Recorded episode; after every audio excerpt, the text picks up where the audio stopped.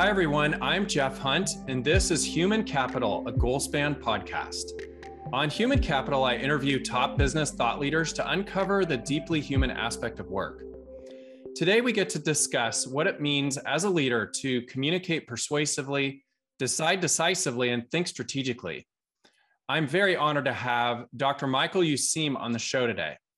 Mike is one of the greats, an exceptional thought leader, professor, and author in the areas of leadership and change management. Probably don't need to share his credentials, but I will anyway. He received his master's and PhD degrees from Harvard University and is presently professor of management and faculty director of the Center for Leadership and Change Management, as well as the McNulty Leadership Program at the Wharton School at University of Pennsylvania. His teaching, university teaching includes MBA and executive MBA courses on management and leadership, and he offers programs on leadership and governance for managers in the US, Asia, Europe, and Latin America. Mike works on leadership development with companies and organizations in the private, public, and nonprofit sectors. And he's also co anchor for a weekly program called Leadership in Action on Sirius XM Radio channel 132. Mike's newest book, which I love and we'll have the opportunity to talk about today, is called The Edge How 10 CEOs Learn to Lead and Lessons for All of Us. Welcome, Mike.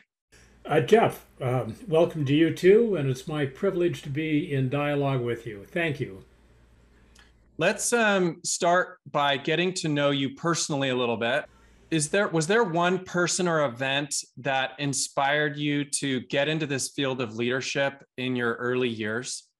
Jeff, it's a good place to start because I think uh, all of our listeners will have a moment a little bit akin to what I'm about to identify that for me was a bit of a turning point, unexpected but profound in its long term implications. And my own particular turning point came when I joined the faculty here at University of Pennsylvania at a time when the dean of the of the business school, the Wharton School, was hearing from uh, many of our alumni who've been out for many years and are in senior positions and typically in business, but uh, well beyond, that uh, so many of our graduates were technically, analytically great to hire. When it came to their leading a team, building a culture, uh, providing a direction for the enterprise uh, beyond their own office, uh, not not as strong as they should be. So our dean returned to the campus, and uh, through several intermediaries, we ended up uh, talking. And he said, um, "Mike, I would like you to uh, develop a program on leadership, which we have not had." Our school goes back to 1881. Uh, Joseph Wharton, steelmaker from Bethlehem Steel, gave us a, a gift to get going back then. And in the first hundred years, we offered very good coursework on accounting, on marketing, on operations, uh, certainly finance. But in our history up till then, we had never offered, certainly never required a course on leading people in a in a business setting and beyond. So, long story made short, the dean said, "Could I do it?" I said, "To be honest, my only qualification is I've never thought about that before."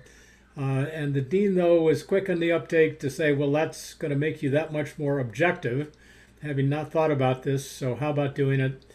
As a result of that, Jeff, I uh, plunged into teaching a required course in our executive MBA program. It's a weekend program that we offer here and also in San Francisco. But I've also worked with uh, several teams to build out just a whole range of leadership development opportunities, beginning with coursework but not ending. And honest to goodness, that's, uh, going back to the turning point, it was one of those conversations and it really changed how I think about leadership and certainly uh, altered what I do with that. It's amazing how those fine points can alter the trajectory of one's life and career, right? Uh, indeed.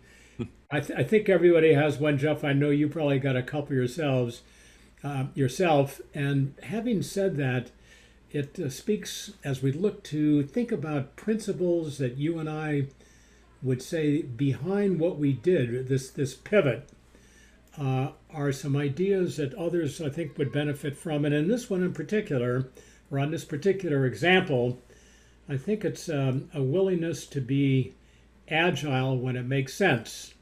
We don't want to pivot too often. We've got continuity. We want to build on our strengths. But if a moment comes when it really makes sense to uh, reverse course or at least turn 90 degrees, uh, and you're staring it in the face, don't wait too long to say yes. Which really goes to your uh, credo or your point about deciding or acting decisively. So I want to talk a little bit more about that. But before we do, let's talk about the book. I'm I'm almost done reading the book. I've I'm on the J and J chapter. I haven't read the the chapter on George Washington. I'm interested in having a little preview from you. But by the way, for those listeners that are out there, I've got a, list of recommended books on our Human Capital website. And I just added Mike's book here, The Edge.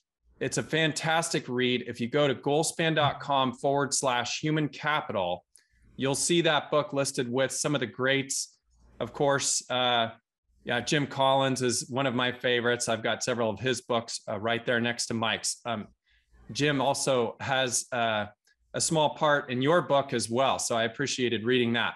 But Mike, in terms of writing this book, it must have been fun. Say a little bit about the process. Did you have an opportunity to meet with these CEOs? Did you, uh, was it more research based? Say a little bit about that. Jeff, it's a combination of both in that as an academic, um, we read research, the, the analytics are, are wonderful to draw upon, and uh, they informed what I was doing. But I've also found, or I should say, and I've also found that in conveying the ideas of how to lead, how to make a difference in the lives of other people, whether uh, at a school, a hospital, a community foundation, or a, maybe a large publicly traded company, we often learn as much from looking at people who are doing it or have done it as we do from research. I'd make it an and between the two. Good to read the research and good to look uh, close in at people who are in the corner office. And in this particular book, I stressed the latter, spending time thus with the chief executive, for example, of Johnson & Johnson, the executive chair and the chief executive of Estee Lauder Companies, the chief executive of an NFL team. Uh, the final chapter is about George Washington. I had no uh, personal contact there to say the completely obvious, but he's probably the most written about person in, in American history as our first president and our commander in chief of the Continental Army.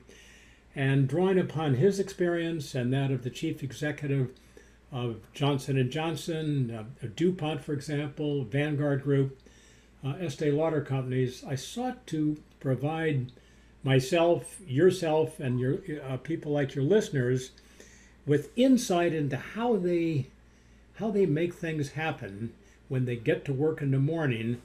Um, they're in an office uh, by themselves, often an elegant office, a large office, great view out of the office, but nothing happens unless they know what levers to pull, uh, what strategy to follow, and how to make good decisions. So, anyway, long answer made down, maybe shortened to a, a sentence. This is a book about leadership as seen through the eyes who are leading for all the great strengths and sometimes the short shortcomings that they come up with. Sure. Um, I also appreciated how many of these lessons are not limited to uh, CEOs or even the C suite, but that they are applicable to all of us. In fact, I think there's a quote in the book somewhere that talks about that. I can't remember specifically what it is, but how we we're all leaders in some capacity, right? Uh, we are, and the, the, phrase that I've always had trouble with in this field is that uh, saying, in essence, you need to become a good follower, and it is true. We all we all have a boss. We all report to somebody, uh, in some way, maybe a board of directors, um, maybe to somebody way, way above that level. But however we want to think about uh, our ultimate boss here, uh, in our own way, our own place, our own, our own runway in life, we need to make a difference in a way that is going to benefit lots of people, your customers, your clients, maybe your students, um, the, the people of a country and even though you're not number one, you're not in that uh, that high tower. There is leadership to be performed at every level. And the, the essence of the method here is to look at people who are at a very high level, who are at the top of that high tower. Uh, the, the person, for example, who uh, who owns a National Football League team, uh, the CEO of a bank that I profiled, but to look at what they're doing in ways that everybody, whatever the level, can learn from and, in fact, strengthen their own leadership, even if they are not number one. And so, if you break these down, these three elements of communicating persuasively, acting or deciding decisively, thinking strategically, uh, those are really where the opportunities lie for all of us, regardless of our position, right? Yeah, indeed. And just to make that uh, maybe tangibly uh, impactful on our thinking, I, I spent a good bit of time with the chief executive of a regional bank. The bank is called WSFS. I named the companies in the book. No secrets here. His name is Mark Turner, and he could see fintech, financial technologies coming into an industry that for 100 years and more, uh, many banks, including his own, go back many, many decades. But the new financial technologies are fundamentally transforming how banking is done. And Jeff, you and I probably both appreciate the insistence now that we bring to our banking relationship with a financial institution of we want to open up an account in 30 seconds online. We don't want to walk in and talk to a teller. We want to we want to get a loan right now in the next 5 minutes and not spend a whole lot of time doing paperwork. We want to do it online. That said, Mark Turner, chief executive of what's called WSFS Bank, an East Coast regional bank, said to himself, I conceive financial technologies upending our industry just like they have in retail and now in uh, car services, as taxis have been uh, not replaced but displaced by uh, ride sharing. He went, uh, here's, here's for me the useful extension of, of where I'm going with that. He decided he did not know enough about how financial technologies were changing other companies to know tangibly how to bring some of those ideas and how to avoid some errors in bringing in those ideas into his own bank. Thus, Mark Turner uh, said to his board, I'd like to take a three month learning tour. I'm going to hand the reins completely over to my number two person. Memo to that number two person said, You're it. Don't call me unless there's some catastrophe. And over the next three months, I think in, in, in the end, this the traveling CEO on his learning journey, it did have only one phone call.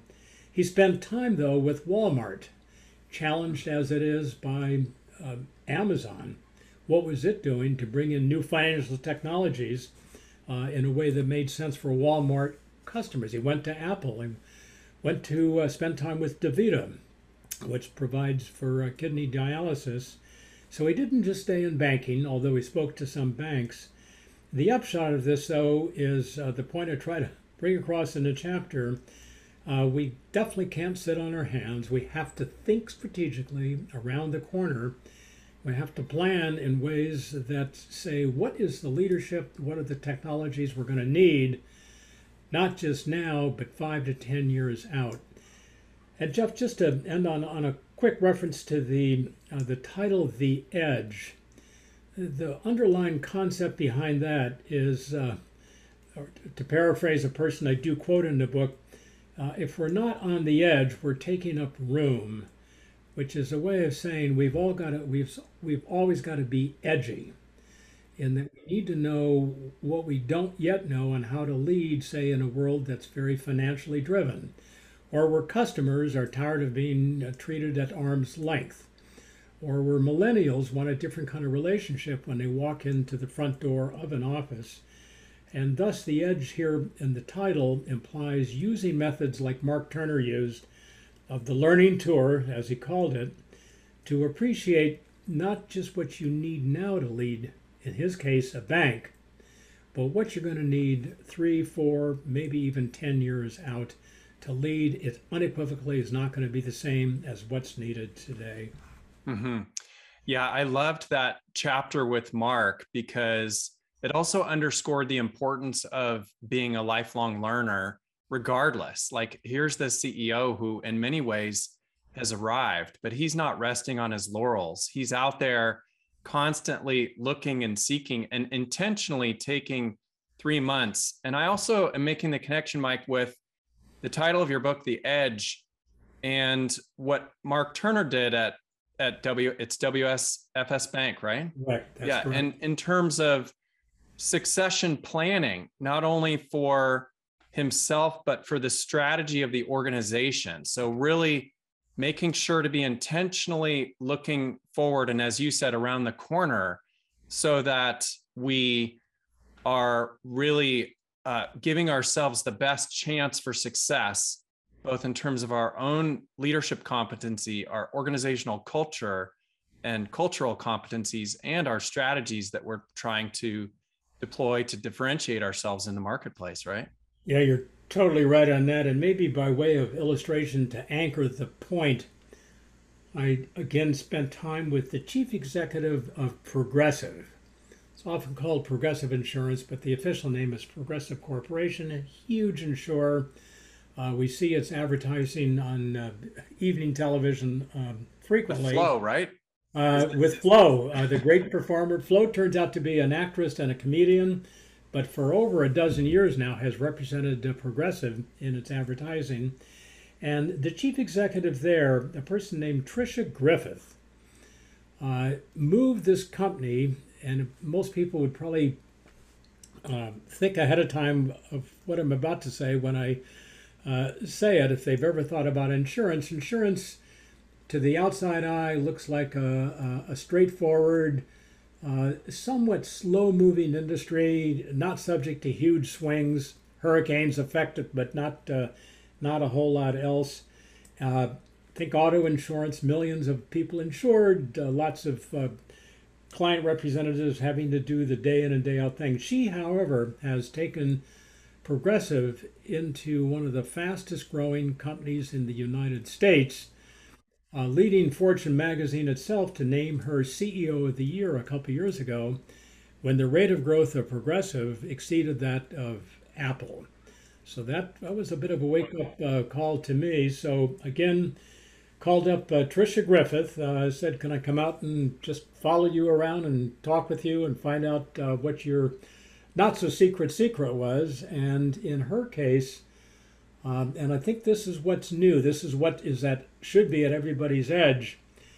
Uh, is the notion that while you are the big boss generically, we really ought to give up that term.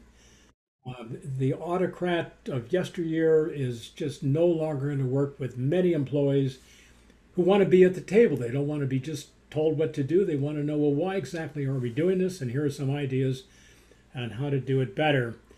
And that's her storyline, or that's her, her leadership um, methodology at uh, Progressive, which is to move away from the uh, the kind of high on, I'm going to tell you what to do, ex cathedra, thoughts come from me, you execute, I tell you how to make things happen, to a much more engaging model, if you will, where people are pulled in, their thoughts are pulled up, and as a result of all that, she's been able to take a company which had been successful in the past and put it into the category of one of the top three insurers in the United States now. I actually believe, having spent time and, and watched uh, Tricia Griffith up close in a number of different ways, having spent time with her as well, uh, that her methods are not unique to her or insurance or large companies. I actually think this is one of those great trend lines that we all feel, that we all know is out there, and better to start leading with that now before somebody else has given our job to do it uh, in a better way. Right. Her her track record is so impressive, and I also appreciate how the approach that she took was really one that benefits inclusivity and belonging in organizations. So culturally, it seems as though she did that in spades and down to the point where even though I, th- I think you said they have something like 40,000 employees and she would be in the cafeteria having lunch with some of them but to me that seems to solve many problems at the same time, including the lack of diversity that we have in organizations. And ultimately, and I want your opinion on this, Mike, is our ability to make decisions, better decisions, enhanced by that diversity, that inclusivity, the the additional belonging that we can bring to organizations. Yeah, I think you've said it uh, so well, Jeff. We want diversity and then we want inclusion to go with that. So that's why DEI, diversity, equity, and inclusion is, is the formula, not just diversity. Mm-hmm. That's vital for one obvious reason the way that one of the CEOs I spent time with has often put it. If I walk into a room, says the chief executive of Johnson & Johnson, which as all, all your listeners will know, has a vaccine out there right along uh, with uh, Pfizer uh, and Moderna. And he has always said, I've seen him present on so many occasions. If I walk into a room and I see a group of people who are uh, on one of my teams, maybe in marketing, or they're they're involved in developing uh, hip replacements, and they all look like me, I don't need to be in the room. Right. I do want people that bring different backgrounds, different degrees of risk tolerance, different technologies, different ideas into the room. But if they're in the room and they're a little bit intimidated by the fact that I am the chief executive, I'm not going to hear much. Uh, in fact, the way he put it, the higher I got in Johnson and Johnson, the less bad news I heard, and the funnier became my jokes, which is a way of saying that uh, executives or uh, mid-career managers, many of your listeners, uh, need to get people into the room who don't look like them, and then we got to work hard on getting ideas from them because they've got them. They're just ready to tell you if you just might turn to them and ask. Right. And it seems we talk on, on this show a lot about healthy conflict in organizations. And it seems as though providing a, an environment where people can actually voice disagreements to your point and that you know ultimately leading to greater diversity of thought and probably better strategies that are developed and totally. So here's an art form and I, I would put this on anybody's i tend to call it leaders checklist. All the principles you need to exercise if you're going to lead. You need to be strategic you've got to make decisions in a timely fashion you have to be a great uh, communicator. And uh, along that line, uh, vital principle, especially as hierarchies get a bit flatter, as we say, everybody should be leading, not just me at the very top, is the art of simply asking for guidance, admitting when you, you are not all that totally informed, and for, and for me personally, the, the A case for that is no less than George Washington's early experience as at a very young age with very little military background. Uh, the Continental Congress picked him as the commander in chief. We all know this history of the newly forming Continental Army. They confronted the British in Boston uh, soon after he took command. But he said, and historians have certainly agreed, that he had some somewhat unorthodox ideas, some very unworkable ideas, but he was thinking, so much the better for that, about how to drive the British out of Boston. For example, came up with the idea, knowing that the harbor around Boston does freeze in the wintertime, of putting his soldiers on ice skates and letting them do a sneak attack on downtown Boston by skating across uh, the marsh that separated his forces from uh, the much smaller Boston at the time. The three people who were the senior people reporting to him, who didn't have the rank, uh, were not appointed by the Continental uh, Congress uh, to uh, run the army. And they said, George, that's nuts. and he, he said, explain why it's nuts and they said, here are the reasons that uh, it's a death trap, it's not going to work. He said, oh, okay, here's my new idea. And they also said, that's nutty. So several ideas later, he um, ultimately found a different solution, which was to bring, if you may recall, cannons from Fight Fort Ticonderoga, in New York, placing them on a hill over the over overlooking Boston, forcing the British commander to simply abandon Boston without a fight. And that, what's become known as the evacuation of Boston, uh, happened without a shot being fired. No deaths on either side resulted, in part because George Washington was a great listener, had good people, that's a precondition, and then he was ready. Okay, explain to me why my ideas are dumb and yours are better. That, that's a hard ambience to create, uh, Jeff. My guess you've probably been in a few rooms that um, that didn't work out so well. Uh, but uh, it's one of those skills. Uh, call it a, one of those principles of leading well, a skill set that uh, certainly from George Washington's experience, I have personally been reinforced in ways that almost no other example can quite do the same. What a great example. And contrary to the big ego leader who seems to have all of the answers, quote unquote, that wants everybody to follow, but is more of a big presence. Uh, and and uh, it seems like that's not as a healthy uh, leadership style. You know, it might have been healthy in one one decade, a couple decades ago, and uh, this is not a criticism of Jack Welch, who ran GE for 20 years in the 1980s and 1990s. Uh, a huge success by the standards of that era, increased uh, market value of GE manyfold over that 20-year run. Uh, and he was uh, he was a very tough, uh, demanding manager. I met him a couple times. He was on our campus, and he mm-hmm. really lived up to his reputation of being a very hard driver, top-down, big boss. Uh, and I think that's a pretty good summary of, of his style. It worked then at many companies, certainly his. I don't. I just don't find evidence that it works in this era. In part because so many employees are so much better educated, informed. They come up with ideas. You can direct the uh, conflicts in Iraq and Afghanistan from the Pentagon, but it turns out on the big issues, that's where the the ideas come from in the White House.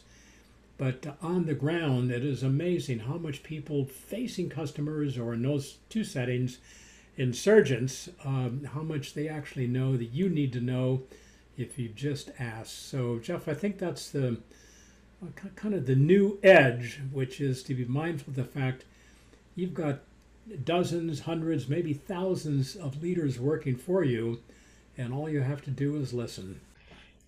You make a great case in the book about holding managers and employees accountable to things like core values or I think in the case of J and J in the book, it was their their credo, which yep. which uh, changed over time. Alex Gorsky uh, had the the foresight to be able to know when it was time to modify that important credo that they had.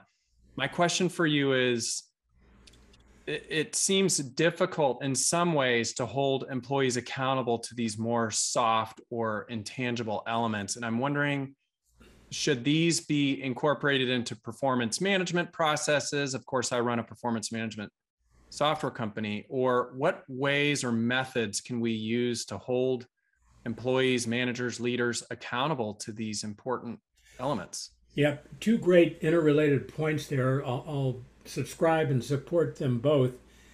Uh, number one, and this is a personal reference to begin with, uh, we have at where I'm located and the work I do look very far away to bring ideas into our settings. So we have spent a lot of time with the U.S. Armed Forces. We've been up to the uh, um, well, we've been to the naval uh, uh, the Naval Academy at Annapolis. We've been up to the U.S. Military Academy uh, at West Point. We've worked extensively with the New York Fire Department. We've spent a good bit of time with the Marine Corps uh, Officer Training Facility in Quantico, Virginia. And we have learned, we bring this now into our business curriculum, it is really important to be extremely good at conveying intent. Uh, the phrases differ a little bit from the military setting to business, but the business phrase would be we want people to understand our business or our strategic intent, and then we need to back off, not breathe down anybody's neck. We need to keep an eye on everybody. So, accountability, Uh, and this is the phrase that kind of sums it up, I think. Uh, eyes on accountability, but hands off no micromanagement. So come to appreciate that by spending time with those who do serve our country in the armed forces, and then bringing that over to the business side and referencing uh, in particular the Johnson & Johnson famous credo. It's about 300 words of commentary going back many decades, 75 years now, uh, uh, inside Johnson & Johnson that will tell the 140,000 people who work at Johnson & Johnson today who maybe have never been to headquarters, they've never met the chief executive, what headquarters and the chief executive stands for. So there's the uh, there's the guidance, there's the strategic intent, uh, and eyes are on uh, the people at J and J Central. Do insist everybody know the uh, the 300 words, apply the 300 words, instill the 300 words into those they work for, but then it's hands off. And uh, that's a way of saying, I think, I think this is part of the edge, by the way, that uh, companies with more than a dozen employees or small organizations, a school, uh, a charter school with a, a, relatively small number of teachers and principals and assistant principals, I think increasingly are going to want to rely on this concept of eyes on, hands off, embodied in particular in the culture, the mindset you create. The credo is one method for doing that, but there are others as well. Mm-hmm. It seems that is so supported by cultures of trust when we have a high degree of trust and which you mentioned earlier, which is really communicating persuasively. If we do those two things really well, then we can empower teams to really take it and run. Well, I think you make another great point there in referencing persuasive communication. I've always thought that is uh, it's an underdeveloped leadership concept, in my humble opinion. And my own view, and I've learned a lot from the people I spent time with on how they become persuasively communicative. Uh, I think there is a premium here on the part of all of us to become more effective at communicating our strategy, our strategic intent, um, providing the values of integrity and character and all of that, of course, as well as part of that communication, and then knowing when to get out of the way. Back to the first point, and then a, another thought on the second point. On the first point, uh, sending out a memo won't do it. Giving not anymore a speech at a big offsite, uh, well, that gets it going, but it doesn't do it. Learning how to make your ideas stick. That's the essence of persuasive communication. It's some combination of leadership presence, conveying your character, and, and all that. And then on, on the second point, and that is uh, we need not only to get the ideas to stick, we then need to follow up. And here's where the issue of accountability comes right back in. We need to check. Okay, here's what we said we're going to do. You said you would do it, and now I want to see that it gets done. That's the art of management. Uh, that anyway for me has has really been driven home in, in very tangible ways as I summarize in this book by the basically 10 CEOs, if we count George Washington as one of those, who have followed the, those kinds of prescriptions. Fantastic. Let's switch to some lightning round questions. I'm going to throw some questions at you. You give me top of mind answers. I'm ready. What are you most grateful for? Uh, I'm most personally grateful for the opportunity I have been provided individually to help people develop their leadership. For me, it's a calling. I've been at it for quite some time. And for me personally, nothing's been more rewarding for me uh, than doing that. But uh, Jeff, like all of us, we're also grateful for the uh, the country, the civilization, the world that we're in. Uh, it's had a speed bump or two with uh, COVID nineteen. Yep. Uh, but I think we are all grateful for the the moment we live in and the opportunities we've been given to make a difference at the moment. What's the most difficult leadership lesson you've learned over your career? that is such a good question. I'll answer it this way. Uh, for reasons that I've alluded to in the past, we take students, sometimes mid careers program participants, not degree credit students, but people in their 30s and 40s and 50s. We take them for a day with the New York Fire Department at its training facility uh, on what's called Randall's Island. We take students about 200 a year for a day and a half with the U.S. Marine Corps Officer Candidate School in Quantico, Virginia. And we historically have taken groups out to the Himalayas, believe it or not. Wow. Uh, heading up towards the Everest Base Camp. And one of the toughest lessons for me personally was when my own leadership was called upon, when somebody, not with our own team, but somebody with another hiking team, fell quite ill. I myself felt terrible. We were at high altitude, we had a long hike up to 14,000 feet, and uh, I realized as I was called to come to the assistance of this other person that my more abstract concept that in leadership it's never about you. It's always about the purpose the, the team the country.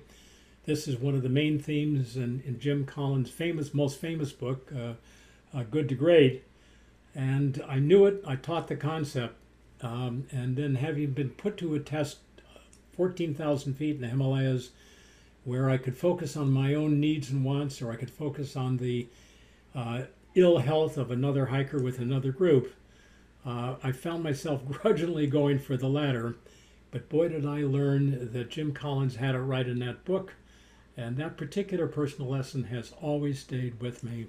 And by the way, uh, Jeff, I think that's one way we really come to appreciate the ideas that have been brought to us coming from, uh, well, some of the great leaders of history. Uh, Mother Teresa, for example, uh, if we can see these ideas embodied or written about by people like Jim Collins, at least, I think they, they stick in ways that almost no other mechanism can, can provide. So that's a way of saying get out, watch what happens. Sometimes we fail, learn from that, stand back up, do an after action review, and move forward. Great piece of wisdom there. Who is one person you would interview if you could, living or not? You know, I'm going to uh, extend that t- to two, and I would say I, I, would begin with Nelson Mandela. The obviously everybody knows Nelson Mandela, and I went to an event some years ago when he was alive, eh, where he came on stage. He was presented as a keynote speaker at a large event in Europe, and he received a standing ovation before he said anything. Mm, wow! Now, standing ovations That's are rare. I've never seen one offered even before he said anything for what he had achieved peacefully in South Africa, the transition to a, a dem- democratic, multi racial country. And I would like to understand more about his 27 years in prison, his commitment to a cause, his unwavering dedication to the people of South Africa. How did he get it? Where did that come from? The other person I, I would personally select is uh, still in office. It's Angela Merkel, Chancellor of Germany, uh, who has led Germany now for 20 years. She's a total survivor, uh, but she also has brought policies to the European Union that, in my personal opinion, are, are, as, are as good as any that uh, have been put forward in that region. And I would love to know more from Angela Merkel over lunch how she, from 20 years ago, has managed to evolve her own leadership of Germany and the EU as well to serve uh, the Union now and, and the country in particular in ways that are almost completely different mm-hmm. from what was required of her when she took office 20 years back. That would be a fascinating conversation, I'm sure. Indeed. Mike, what's the single most important uh, takeaway for our human capital listeners today? The number one issue for me, unequivocally, is to look at yourself, even if your title has nothing to do with leadership, as a leader of maybe one person, of a small office, of a classroom of students, uh, five clients you might have. If you're a, for example, if you're a counselor or a coach, uh, you are helping people develop their leadership. That's a leadership act itself. And so, my I think one central notion here is that we are all leaders. We just need to figure out where we can best uh, devote ourselves to make a difference in the lives of others to get to a more promised land. Fantastic. Thank you, Mike, so much for sharing all of these insights with us and for coming on the show today. Jeff, thanks for having me. Best wishes for your leadership and the leadership of all those who are taking in your program. Thanks for listening to the show this week. We release new episodes every other Tuesday. Let me know what you thought of this episode by emailing humancapital at goalspan.com. Human Capital is produced by Goalspan. Subscribe wherever you get your podcasts.